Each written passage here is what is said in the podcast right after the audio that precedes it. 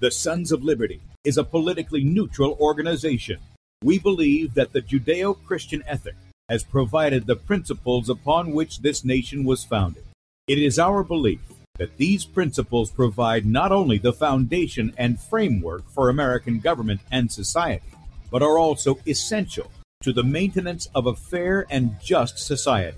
All program content is based on a Christian biblical worldview.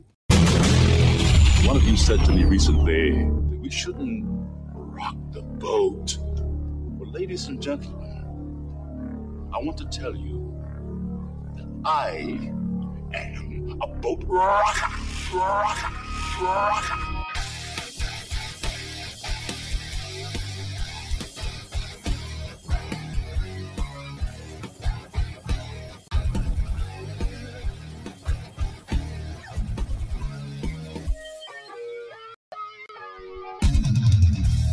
Good day, America. Welcome, Christians, conservatives, constitutionalists, liberals, libertarians, communists, Islamists, LGBTQ, RSTV, WXYZ people, all the boat rockers in the house, and anybody else I may have missed to the Sons of Liberty radio show here on Red State Talk Radio, where we use the Bible and the Constitution not to see who's on the right or the left, but who is on the straight and narrow. I'm your host, Tim Brown, coming to you live from the U.S. occupied state of South Carolina the editor at sons of liberty media.com and for our muslim friends i'm the infidel that allah warns about i hold to the book the bible as the authoritative word of God. Glad that you guys have joined us this morning. If you'd like to check us out online, please do so. Sons of Liberty Radio.com and also Sons of Liberty Media.com. In fact, if you're listening by way of Red State Talk Radio and you want to watch the uh, video portion of the radio show, that's right. You can see the face that's made for radio. Head over to sons of liberty media.com and there you're going to see two videos on the top of the page. The one on the left side is Bradley show from Saturday. So that's two hours worth of Bradley Dean. If you missed that and you'd like to catch that, you can do so up until 3 p.m. Eastern today, at which time we'll be live in that area right there. On the right side of the page is where we're at. Click on the play button, blow it up on whatever device you've got there, and then look for the Rumble icon, bottom right hand corner. Uh, click on that and join us in the chat. We've got a few friends over there this morning. Good to see you guys. Uh, good morning to you. And uh, yeah, join us over there. And then while you're over there, be sure and subscribe to the channel, Sons of Liberty Radio Live. Sons of Liberty Radio Live is the channel on Rumble. Um, you should get a notification, but boy, I don't know what's going on. People say they're getting unsubscribed. People say that they're not getting notifications. I I don't know. I don't know what's going on with it. Okay. I I just I don't know. Write support at rumble.com. If you got any of those kind of problems, write support at rumble.com. And maybe, you know, if enough of you are having those kinds of problems or you're having problems with your comments going through, um, write them and let them know. And if you got to bombard them with it, then bombard them with it. But uh, yeah, let them know that you see what's going on there. And I don't know if they're doing it on purpose or if they're not doing it on purpose, but I just I don't trust any of them. That's just me. Uh, in any case, we're not just streaming live to Rumble and Sons of Liberty Media.com, but also beforeitsnews.com, top of the page over there. And then while you're over at Sons of Liberty Media.com, be sure to sign up for the email newsletter that contains all the articles. You'll get them each day in your inbox um, all the articles from sons of liberty media.com, including the morning show archive. So be sure and check that out. And I'm going to give you a couple of, I'm going to give you several stories today.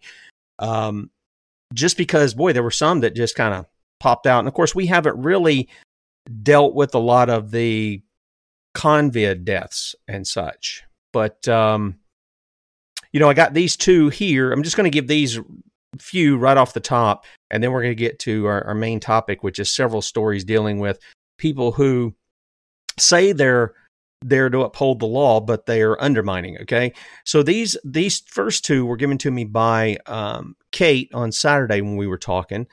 Uh, this is the first one. This is Miss Bikini Ireland uh, star. I don't even know what that is. I guess it's a contest you're in. I'm, I'm not really sure. Uh, Judy Fitzgerald, and she was like 30, 32. She was 32, and um, she was a model and a midwife. Uh, she's died and unexpectedly, suddenly. And what do you think the chances are that um, Miss Fitzgerald got the shots? Probably good percentage that she probably got the shots. Okay. Um, I haven't, I'm going to do something on this probably today. Um, but here's the thing this is what it says Judy earned herself a nursing degree at Cork University Hospital before moving to Limerick to be a midwife. She worked on the front lines of the COVID 19 pandemic alongside her colleagues at University Hospital Limerick. Away from being a midwife, she worked as a fitness instructor and model. Um, so she did all this kind of stuff. I'm my guess is if she was working the hospital, she probably had the shot. And here she is, 32 years old, dying suddenly. Miss Bikini Ireland, Judy Fitzgerald. Here's another one. TV doctor and vaccination expert Dr. Alfredo Victoria dies suddenly at 42. He looks like he ought to be a healthy guy and putting all this stuff in their bodies. But anyway, we know he took the shot. Why? Because he was an advocate for it. A popular Mexican TV doctor who regularly appeared on Mexico Today as a vaccination expert died suddenly from a myocarditis. It isn't that what that's? Yeah, that's what those shots cause, isn't it? Those shots do cause that, don't they? Huh. Myocardial infarction. Did, did they mean? I, I don't. I, I'm not familiar with that word. Maybe maybe it is a real word unless they're pulling a Tim Brown here. According to reports, Dr. Alfredo Victoria Moreno was only 42 years old when he died in his sleep early Monday. He was a vocal advocate of COVID mRNA vaccines. Uh, his massive global fan base took to social media to mourn his untimely death. They referred to his passing as a tragedy. Yeah, well, it's always a tragedy when people are going to believe a lie and they're going to start messing with their bodies in a way God never intended when God warned them, the life of the flesh is in the blood. Oh, you think you know better than God about what your blood needs and this, that, and the other? Okay. Go around and play with that stuff. You play stupid games, you win stupid prizes. And I don't say that with any disrespect. Anybody's lost their life over this. I'm just saying if you're going to go down this road of playing with these sorceries, you need to be aware of the consequences of it. And here's a guy who was clearly out there in the media promoting these shots, and now he's dead. 42. 42. And this young lady, 32. Incredible. This one I got today. I don't I mean, I don't know these people. I guess they're some kind of influencers in, in some crowds. Bodybuilding influencer Joe Lindner dead at 30 from an aneurysm. Now, aneurysms are also caused by that. Now, you can get those from a variety of things too, but here he is, 30 years old. Look fit as a fiddle. Actually, I, I tell you, when I see people who are done up like that, it almost, I don't know, I don't, it's just kind of nasty looking to me. That's just me. Um, but he was definitely in a good shape. And um, I'll guarantee you, I'll guarantee you, this guy had the shot too. Guarantee you. It's really a shame. Oh, I got one more. This one I put out um, July the 1st.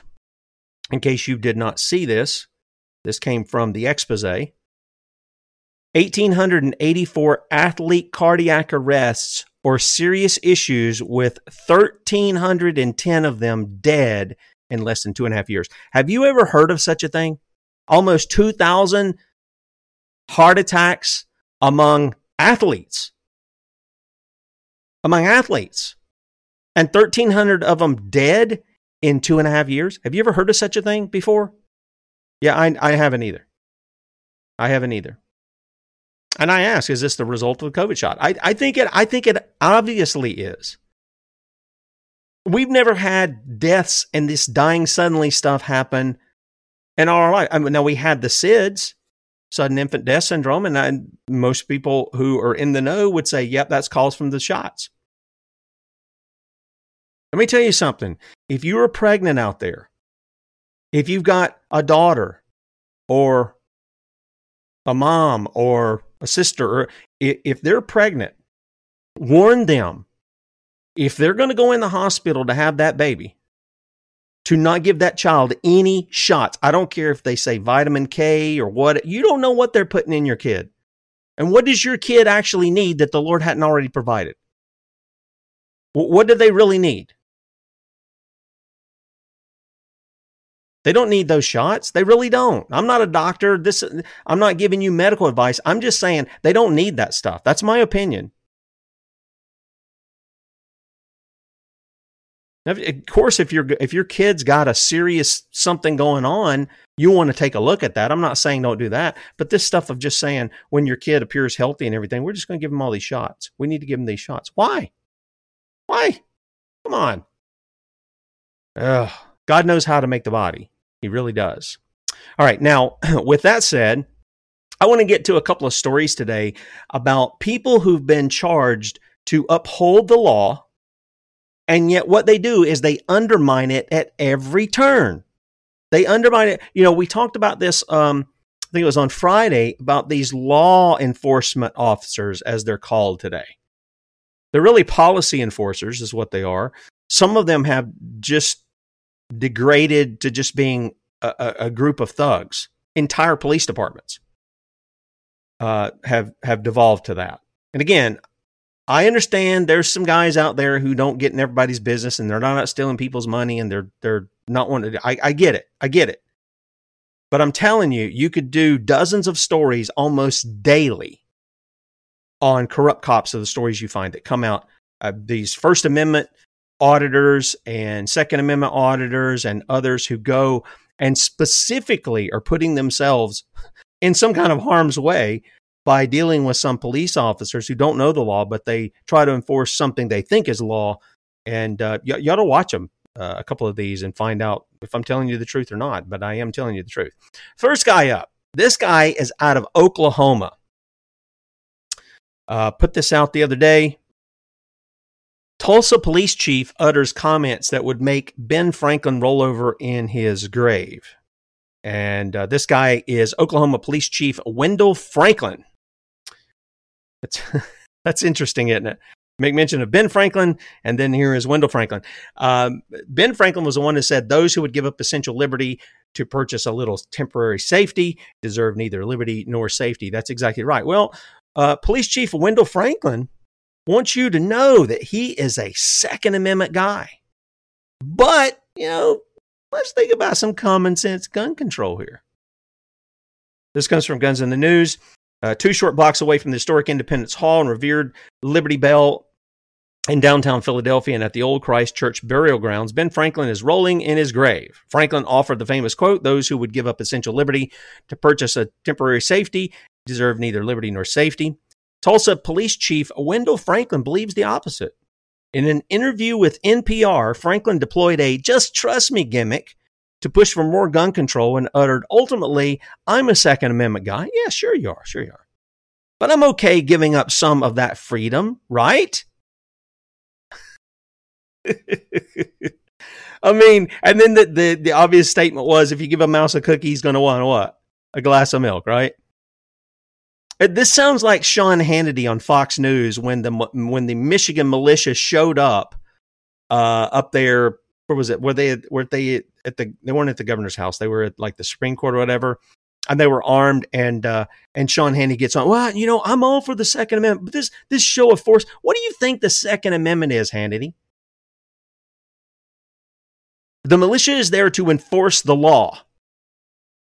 And Hannity doesn't have one problem with a bazillion cops in blue or black or brown or whatever they're wearing, their badge and their, he doesn't have a problem with them coming up there with a show of force. Doesn't have a problem with that at all. That looks normal to him. But if the citizenry who is charged in our Constitution, Article 1, Section 8, Clause 15 and 16, to enforce the law, to repel invasions, to put down insurrections, they're the real law enforcers, me and you guys. When they show up on the scene, and they're ready to do their duty. What does Mr. Second Amendment Sean Hannity say? Oh, uh, you know, this is a show of force. This is unnecessary. We don't need this kind of stuff. Police do it. It's okay. Don't it doesn't he doesn't even blink.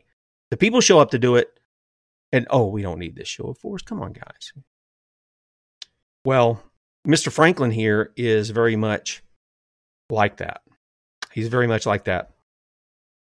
Um, Tulsa, Oklahoma, let me let me take you to this. Tulsa, Oklahoma is rated in the top 10 of the nation's 10 dangerous cities. Did you know that?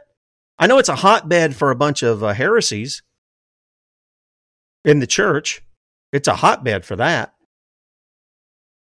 It's rated in the top 10 of the nation's most dangerous cities and has a local homicide rate well above the national average. Describing his conversations with Oklahoma state legislatures about surging crime, Police Chief Wendell Franklin seemed defeated in trying to solve the problem of violence plaguing law abiding and innocent Tulsa residents. It's a topic that's not really brought up a whole lot, and it's something that gets glossed over quite a bit, he said. No one really wants to talk about it. When pressed about why he previously was okay with state legislatures as the duly elected representatives of the people working on firearm related policy, but now is pushing for gun control, the chief deployed a familiar gun control tactic. Trust me, he said. uh, I think that was a line uh, that Reagan forgot when he talked about, you know, I'm with the government and I'm here to help. He should have said, yeah, don't trust them either. Ultimately, law enforcement, we are the experts. Now, listen to that. Ultimately, law enforcement, we're the experts. They're the experts. On what? How to infringe on people's rights? How to not uphold the law and uphold policy? How to, uh, you know, commit highway robbery on your fellow man? Hmm. Yeah, they're experts, all right. We're the subject matter experts at protecting America, right? Nope, wrong. Wrong. Nowhere in the Constitution are, are policemen found. They're not. They're not there. In fact, policemen are part of what do we call them? First responders. First responders. In other words, crime happens and then they respond. And what is supposed to be their response? If you really want to look at what police are, are supposed to be when they were called peace officers, where they were supposed to come in after a crime had been committed and do an investigation, write reports, seek to bring the person who committed the crime to justice. That's what they were supposed to do. Now they've been presented as they're this thin blue line.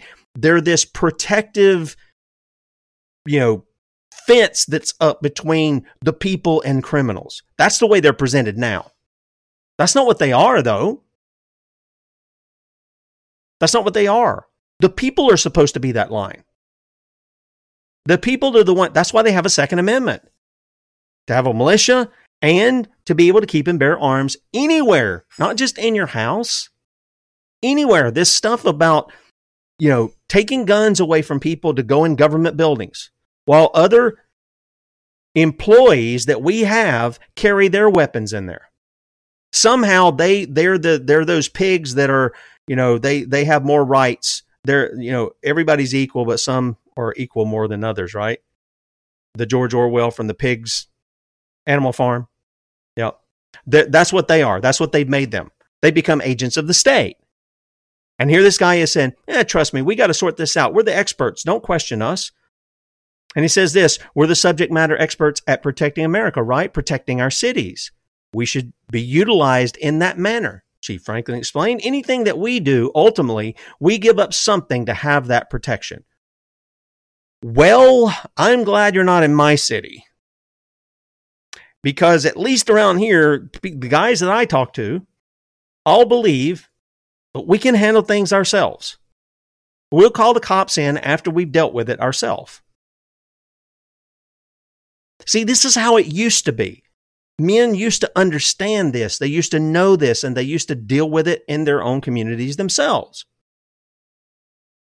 Somebody tries to break in the house, they don't call and wait on the phone, you know, for the cops to show up in five minutes. No, they pull out their weapon and they're ready to t- try to take on the bad guy who's broken their house to either steal from them or to hurt them or their family.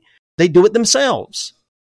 They seek to uphold the law. Why? Because in our form of government, that's the way it's supposed to be.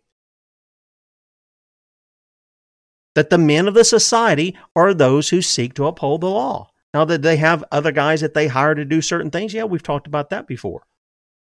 People in government, we've said you can do certain things. We want you to do certain things because you're our servants, you're our employees, you're not our bosses, but that's what they act like. That's how things have been flipped around. Um, anyway, this guy, here's this guy, he's pushing all this stuff. And yet, you can read the dialogue. I've got the li- dialogue up as well. He said, um, let's see. Police Chief Franklin's gun control dialogue was telling. It once again centered on law abiding citizens giving up their rights, not criminals committing acts of violence. There you go. That's exactly what it is. Being held to account. He added that it is his belief that law abiding citizens who may feel threatened or have a completely lawful need to purchase a firearm may need to wait longer to bring their firearm home. Yeah. He's a Second Amendment guy, isn't he? No, he's not. Don't let him fool you. He said, I'm okay with waiting three days, five days, or whatever to get my firearm if I go out and purchase another firearm. Okay, wait a minute. Wait a minute. Uh, here's what I want to ask. Here's what I want to ask Police Chief Franklin. Okay, give up all of your guns as police chief, and then you wait the three to five days. You lead by example. See, because this isn't an issue about you having your gun now, and then you're gonna you're gonna wait three or five days because you already have a gun. And I want you to do it with threats of duress under your life, under your life, a, a threat against your life. Let's let's see how you handle it. Well, I can't do that. I got to be a policeman. Nonsense. The men of your community are the law enforcers per our Constitution. And yet, this is what we get. It's okay for you little peons out there, but if you got a if you got a badge and a uniform, as soon as you get hired, baby, you get to carry that gun. Mm-hmm. We'll even provide it for you. We'll provide the gun for you. But he goes on and he says this. So I'm okay with a pause to allow for weapon weapons to be purchased and allow the government and the gun companies to look at the background and do a thorough check before that gun goes to someone. Again, this is foreign to American ideology. It is foreign to the scripture that you have to prove your innocence before you can be able to exercise your right to keep and bear arms. Well, this is talking about buying them. Well, buying them's part of keeping them. You can't keep them. You can't have one unless you buy it or unless you make it. And that's becoming more common. This is why the whole gun control thing is a farce. Get your hands on a 3D printer. Got a scanner. You don't even need blueprints or anything. Just get your friend's Glock or whatever. Make your own. Make your own. And it's not registered. So that's what I'm saying. The whole gun control thing is outdated. They're they're going to have to show their face here sooner or later with uh, some kind of serious confiscation move. But here's what he says. Um, he's okay with government and gun companies working together. Hmm. Yeah. To do background checks.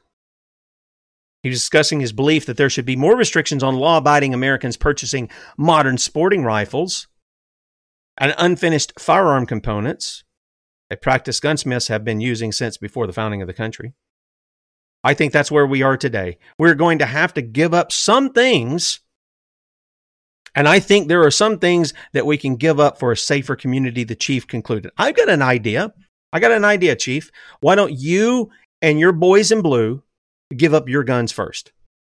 Let's see you practice what you preach. Let's see you give up the ability to defend yourself. No shotguns in the car, no AR 15s, no sidearms, none.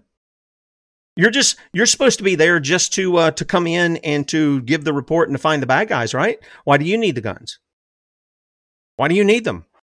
You lead the way. See, this is what every Marxist does. I remember we were planning a church over here in Gastonia, North Carolina, and one of the things that happened was uh, the kids were all gathered over the side. The adults, you know, we had finished up eating, and they'd went over there to talk about something, and I just happened to walk over there, and there was a young man there. He was seeing one of the girls, and all of a sudden, uh, he's, you know, I walk up and he's talking about stuff, and then he starts espousing Marxism and I stopped him and I said, Well, what are you doing, man?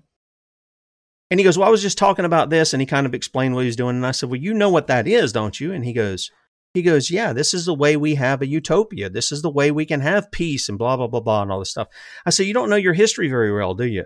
I said, Let me ask you something. I said, uh, you're, you're talking about people, you know, giving their stuff. And I'm fine with people doing it out of love, not out of the force of government. Because the Bible gives us illustration of that. Read what happened after uh, Acts chapter 2 with the people of God. They began to sell their lands. They began to, you know, bring them to the apostles and said, you know, whoever's got need, you take care of it and all. And then they had to get the deacons to do all that kind of stuff. Well, they were doing it out of love. They weren't doing it because the church forced them to do it. They weren't doing it because the state forced them to do it. This young man was telling them, Oh, we need this done. And I said, Okay, let me ask you something. I said, You work for Time Warner. You probably make a pretty good salary doing what you do. And he goes, Yeah, it's okay. I said, Do you have an apartment? He goes, Yeah. I said, Why don't you give up that apartment go live on the street? Give that money that you're paying on, to the apartment to somebody else who needs it. And he just looked at me like a deer in the headlights, like, What? I can't do that. I said, You got a cell phone there. You got a pretty expensive smartphone. Uh, why don't you go get rid of that and take that money that you're doing and give it to somebody who needs it? You know, I, I said, You got internet? You pay for electricity? Well, save that money. Give it to somebody who needs it. I mean, if you're going to talk about this stuff, don't just talk about it. Be the example. Lead the way. And he wouldn't do it. And he looked at me like, "You have lost your mind, dude." But that is what he was. That's what he was promoting. I said, "Don't promote that stuff in here ever again." This is what this police chief's doing. Do as I say, not as I do. That's exactly what they want to do. Exactly what they're wanting to do.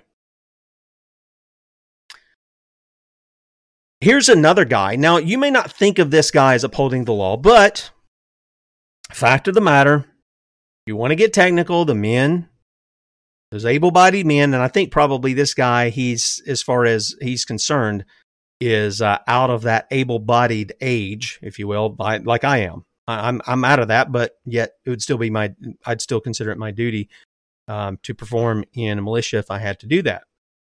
This guy, Bill Gates, he's not even in government, but boy, he sure is working with them. This guy has been caught giving creepy sexual interviews to women who want to work for him. I, I wonder if this has anything to do with his ties with Epstein. I wonder if it has anything to do with his his wife divorcing him and all this other.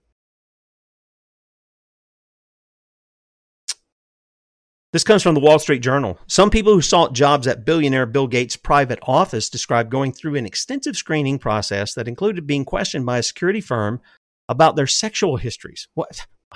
What? What does that have to do with getting a job there? as past drug use and other parts of their private lives that might indicate they were vulnerable to blackmail. Oh. Oh.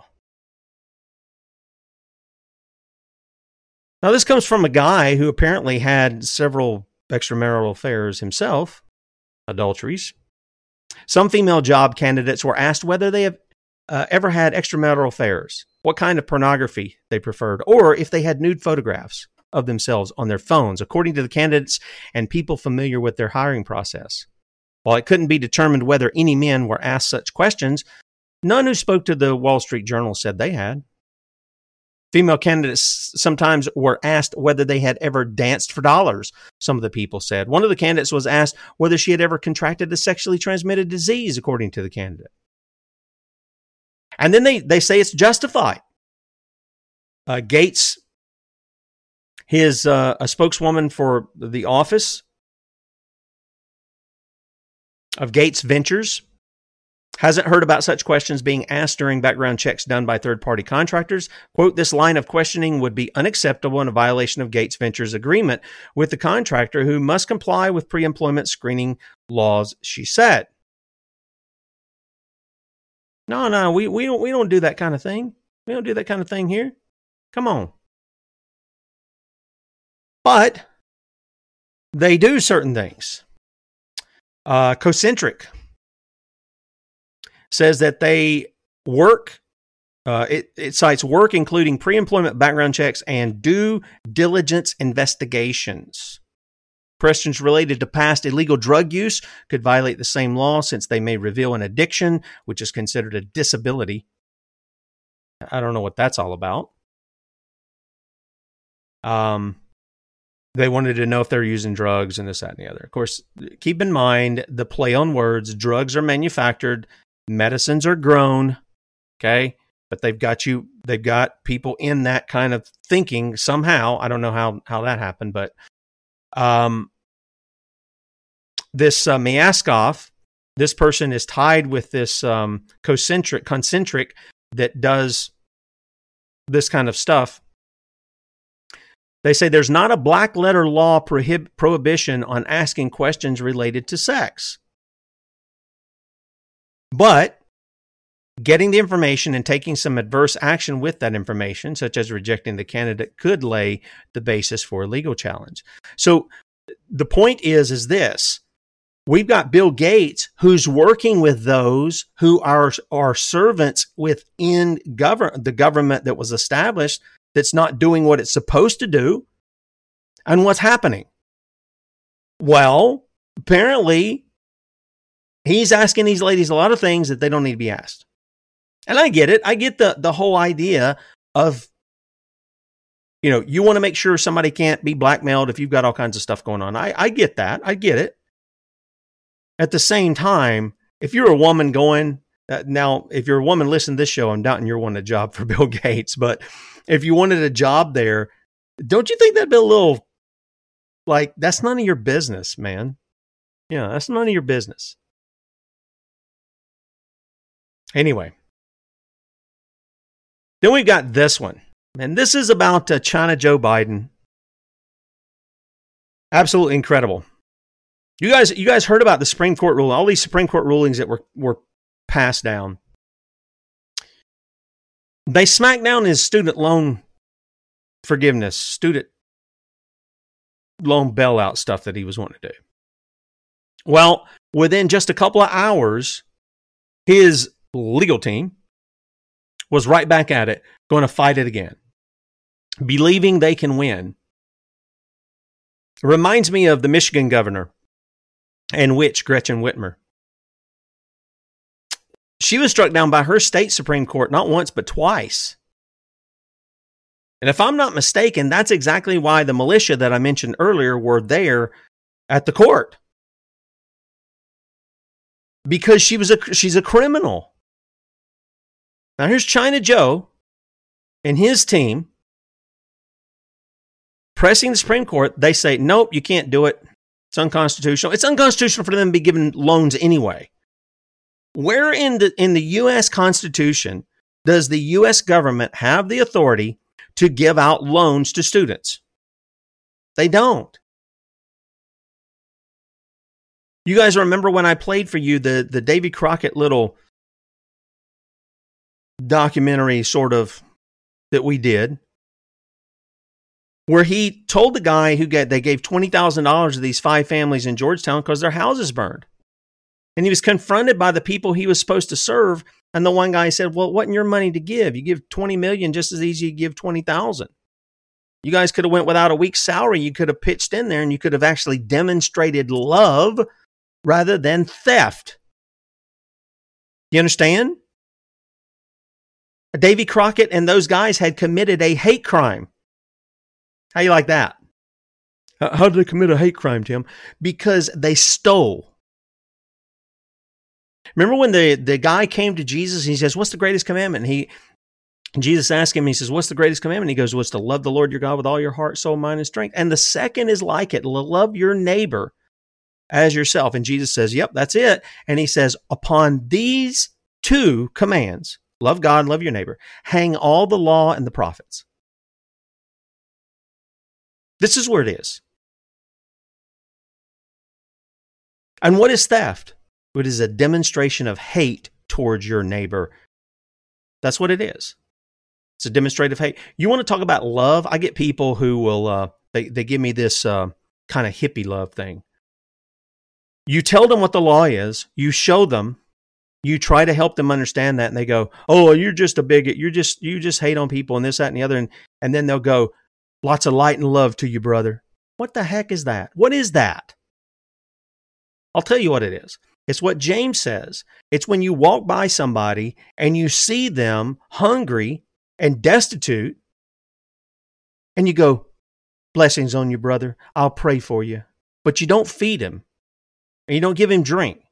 Do you love that guy or do you love yourself? Take it to the story of the Good Samaritan. You got all the religious guys that go past the, the this Jewish guy who's been beat up, left for dead, by a bunch of bandits. They pass by because oh they gotta they gotta do their work for the Lord, the Levite and the priest. And then you get this Samaritan, this half breed, their sworn enemy, come by, uses own oil and wine, binds up the guy's wounds, takes him to the inn, leaves him there, pays for the pays for his stay, and then said, "I'm coming back through. And when I come back through, if you spend any more, I'll I'll pay for that." And Jesus turns after he's told the story, and what does he do? He said, "Which one of these guys loved the man?" And they said, "Well, it was the guy who stopped and took care of it." Yeah, he's like, "Well, go and do likewise." That's how you love. That's real love. That's real love. Not a sad love. It's not a feigned love. It's not any of that. And yet here's China Joe continuing to push us more and more into debt, despite what he's saying here. And if you recall, Lynn and I did a show on this with the student loan bailout stuff. We did a show on this showing you the strings that will be attached if you're going to get forgiven your debt. There's going to be a lot of strings to attach to that. And most people don't know it. They just think, oh, well, the debt goes away. No, no. Every time government wants to quote unquote do something for you that seems positive, there's always strings attached to it. Always strings attached to it. Uh, this came from Yahoo News. The White House on Friday argued the new pathway for student loan forgiveness is valid, legal, and should be able should be able to hold up in the Supreme Court. It's not. I don't care what the Supreme Court says. They didn't have the authority in the first place to loan out money. And they can't point anywhere into the text of the Constitution, Article 1, they can't point anywhere where they have any interest in education or in giving away money to things not authorized. And there's only about 18 to 21 things, depending on how you number them, in Article 1 that Congress can write law on whereby they can fund. If they can't write law on it, they can't fund it. And they weren't given any authority to do any of that. Hours after the court struck down his initial effort to provide debt ridden students with relief, Biden reintroduced a program to cancel up to $20,000 in student loan debt.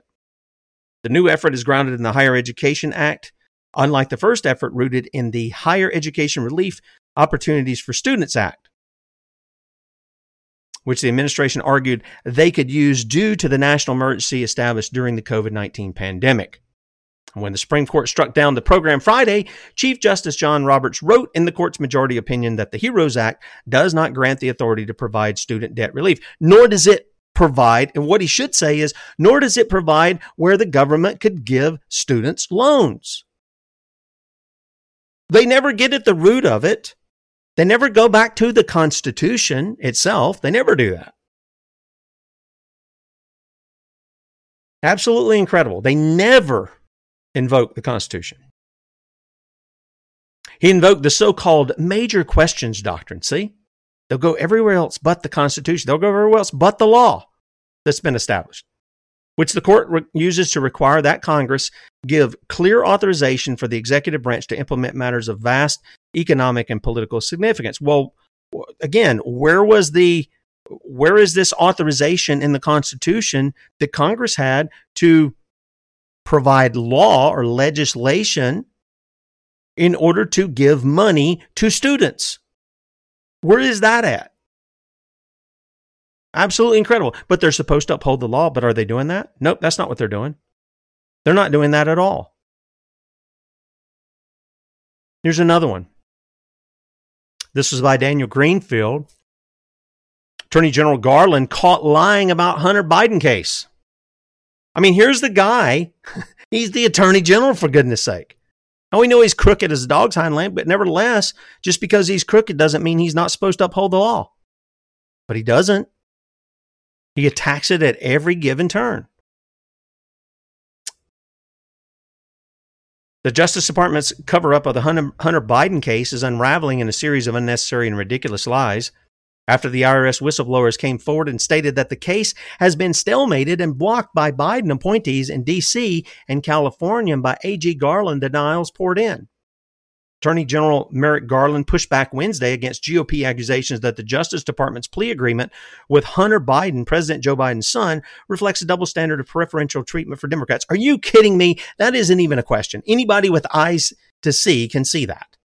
That's exactly what it is. It's preferential treatment. Let me tell you something. If I had done what Hunter Biden had done, do you think I'm going to get Garland's uh, uh, softness on me? Do you think I'm going to get some kind of preferential treatment? no, I'm not getting any preferential treatment. Neither are you. It clearly is preferential treatment. Garland rejected the idea, pointing to the fact that U.S. Attorney in Delaware tasked with investigating Biden's son was appointed under the Trump administration. Well, what difference does that make? What difference does that make? Uh, Donald Trump appointed the guy. Remember when he kicked out Jim Acosta out of the White House press meeting?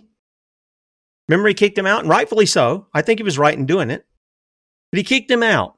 Then a judge that Trump appointed said, no, no, no, you got to let him back in, Mr. President. He's got a right to be there.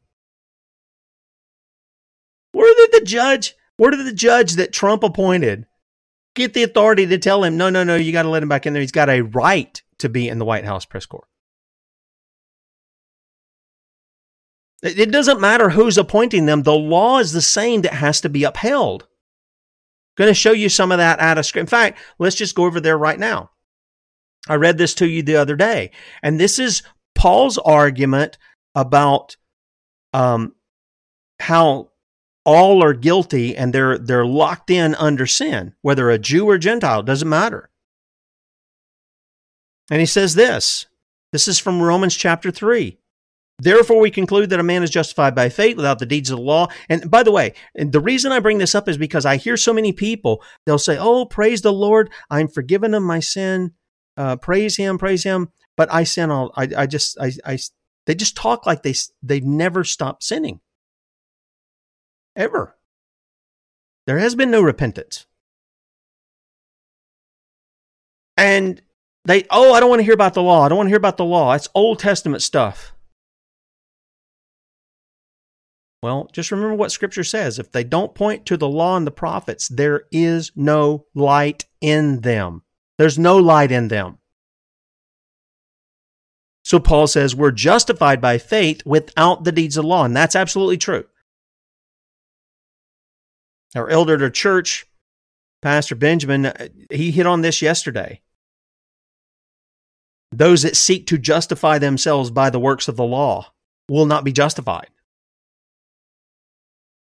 Does that mean that we don't produce good works after we're after we've been born again, after we've been converted? Yep, we should, Ephesians 2:10. If we're not, we need to check ourselves to see whether or not we're in the faith. That's what Paul says. We're to examine ourselves. Don't need somebody else to examine me. I need to examine myself. So he says, We're not done that. And then he says this Is he the God of the Jews only? Is he not also of the Gentiles? Yes, of the Gentiles also. Seeing it is one God who shall justify the circumcision by faith and uncircumcision through faith. Do we then make void the law through faith? God forbid. God forbid that we should make void the law because we have faith. Nevertheless, we do what? We establish the law. Now, he's specifically talking here about God's law, God's written law. And I think even what is written on the hearts of men, men know right and wrong. They do. They'll suppress the truth and unrighteousness to break the law in certain areas, or they'll try to deceive themselves into all these kinds of things, but they know what's right and wrong. That's why they do it under the cover of darkness. If a man's going to steal something, what does he usually do? He uses deceptive means to cover up his theft, or he does it at night.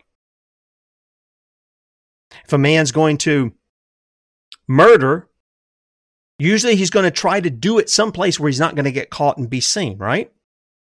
If a man's going to commit adultery, he's usually not doing it right out in broad daylight on the beach somewhere. He's trying to do it privately, right? This, I mean, this is this this is what it is. But there's an establishment of law. And why is the law there? Because I, I know people, oh, I, you know, I'm just tired of law. I don't want to hear law. Quit bringing up law. We're saved. We're not under law. Yeah, we're not under law. I agree. Nevertheless, it doesn't give us a right to violate God's law, does it? It really doesn't. In fact, the law is good. It is holy. It is right. It's demonstrating the character of God. And again, this goes back to a lesson we had from yesterday. Does God commit adultery?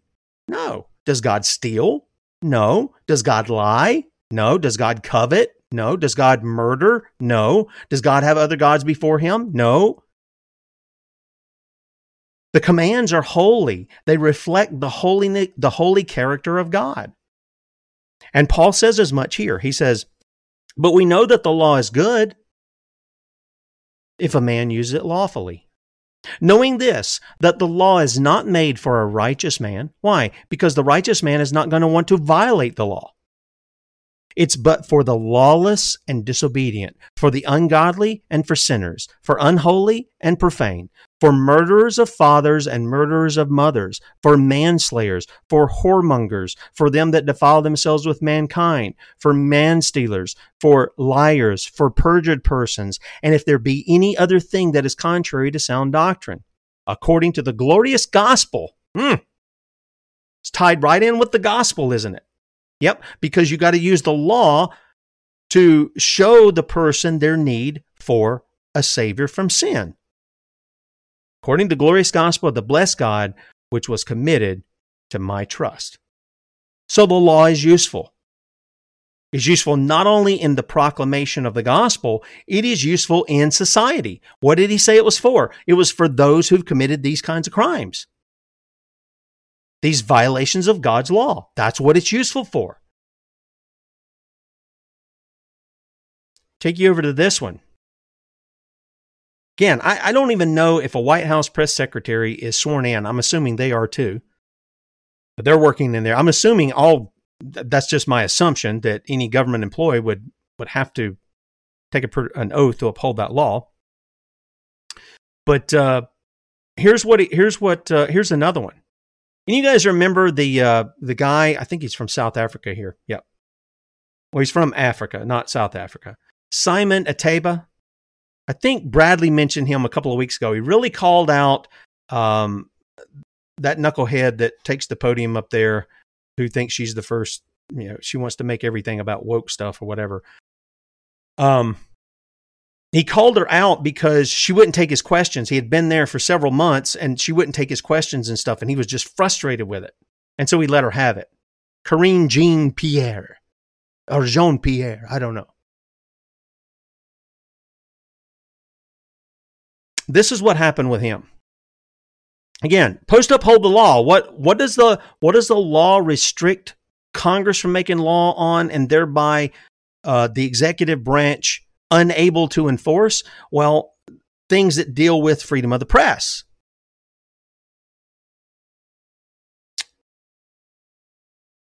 Here's what we read from Cullen Linebarger Today News Africa chief White House correspondent Simon Ateba granted an exclusive interview Tuesday with the Daily Caller's Vince somebody.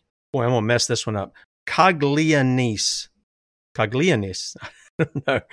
Where he revealed that he was scared the Biden regime would assassinate him. Because he's stirring things up in there. He says, I don't know if I'm safe. I don't know if they'll kill me. I don't know what they'll do next. Ateba has repeatedly butted heads with White House Press Secretary KJP in the briefing room for not calling on him in the briefing room because he tries to hold the regime accountable. And he does. He does try to do that. Fox News notes Ateba has not been allowed to ask a question in nine months. Now, as the Daily Caller notes, Ateba tried to interrupt Monday's briefing to have his question answered, and Jean Pierre, responded by threatening to end the event. Well, I'll just take my ball and go home if you won't be quiet and stop pestering me about a question. Don't you know I'm the first black Jamaican lesbian woke propagandist ever to take this podium? The two videos below show how the Biden regime tried to ease Ateba. He he they gave the the edited version here. So check this out not just to the PRC, but to, to other countries all, all around the world. Now, what they do about this is going to be for them to speak to. All I can do is tell you what President Biden's focused on, and that's making sure a we're staying. She's clearly acting secretary, and uh, we are doing everything uh, that we can during the budget negotiation to make those calls, to have conversations with senators uh, on the Hill uh, through. Gotcha. Three. uh, to follow up on. Okay. All right. So you see, you see there the edited version. Now here's what, here's what really went on. Here's the unedited version. You ready for this one? Journalist or any journalist that is just trying to do their job. And so I just want to I just want to be very clear about that. Discriminating against me for the past nine months. Stop. How is she discriminating? No, she she called on you. She just gave you a few questions. I you just need a a question in just nine ask a months. question. Please. Go Allow me to do my Yes, job and ask my question. When you say that you are, the journalists are being discriminated against, I've Okay. this If this continues, we're gonna end the press I've been in briefing. If this briefing continues, I'd to ask you stop. you're being incredibly rude. Stop. You're incredibly rude. You're being incredibly rude. you are- You're talking over your colleague. Yes, You are not applying. You're talking, you're talking over your colleague. Is she talking over somebody? your colleague. I- i- Is this woman talking over somebody too? If she won't call on him, this is the only way he can get the attention is to make a fuss. You're talking over your colleagues. You're talking over your colleagues. You're incredibly rude. What has this woman been but rude? Remember when that shooting took place out there at that, that Christian school? And she said, This is an attack on transgenders. That was her words. How rude was that? And she has the audacity to do this. Yeah, she's supposed to uphold the law too. If you're going to have people in there, they should be addressed as far as what they're doing here. See, but what happens is instead of serving the law, they serve something else. And usually, usually it is money and riches. That's what they serve. That's what they serve. Jesus says this himself from Luke chapter 16. He that is faithful in that which is least is faithful also in much, and he that is unjust in the least is unjust also in much. See, if you can't, this is this is why I tell you, if you're going to put somebody, whoops, if you're going to put somebody in office, they better have good character that's been demonstrated in the small in their own home. If you put somebody in office and they haven't been faithful in their own home, you're just asking for trouble. You're asking for trouble. He goes on and he says, If therefore ye have not been faithful in the unrighteous mammon, unrighteous mammon, the money, the riches, if you haven't been faithful with that, who will commit your trust to true riches? And if ye have not been faithful in that which is another man's, who shall give you that which is your own? No servant can serve two masters. Now, I heard recently somebody had took this out of context and they were making it. Uh, oh, some of the boys they were talking about somebody who was doing employment and they they didn't like the fact that people were leaving the place where they're employed and going somewhere else. And they said, "Well, you can't serve two masters." Completely out of context. But Jesus says you can't serve two masters, for either he will hate the one or love the other, or else he will hold to the one and despise the other. Ye cannot serve God and mammon. And the Pharisees also, who were covetous, heard all these things, and they derided him. And he said unto them, Ye are they which justify yourselves before men, but God knoweth your heart, for that which is highly esteemed among men is an abomination in the sight of God. The law and the prophets were until John. Since that time, the kingdom of God is preached, and every man presseth into it, and it is easier for heaven and earth to pass than one tittle of the law to fail. That's exactly right. And as I point back over into Romans chapter 3, same thing. They're establishing the law. Why? Because all are condemned under law. I was going to point you to Jeremiah. You guys can look at this. Jeremiah 38, uh, verses 1 to 4. And you're going to find out when Jeremiah calls them back to the law, his, his message was both spiritual and it was political. He called them back to the law. He, they said he was undermining the soldiers. You're not supporting the troops here, Jeremiah. And so they wanted to murder him. And they ended up throwing him into a pit to shut him up. Listen, friends, if you want to overcome the enemy, the first place to start is repentance towards God and faith in our Lord Jesus Christ. If you're not willing to do that, you're not willing to go up to, against the enemy, and you're going to go up in vain because you're not going to win. We have got to bring these people back in line under the law and bring justice against those who are undermining. Bradley be with you at 3. We'll talk with you in the morning, Lord willing, 6 a.m., bright and, bright and early. See you then.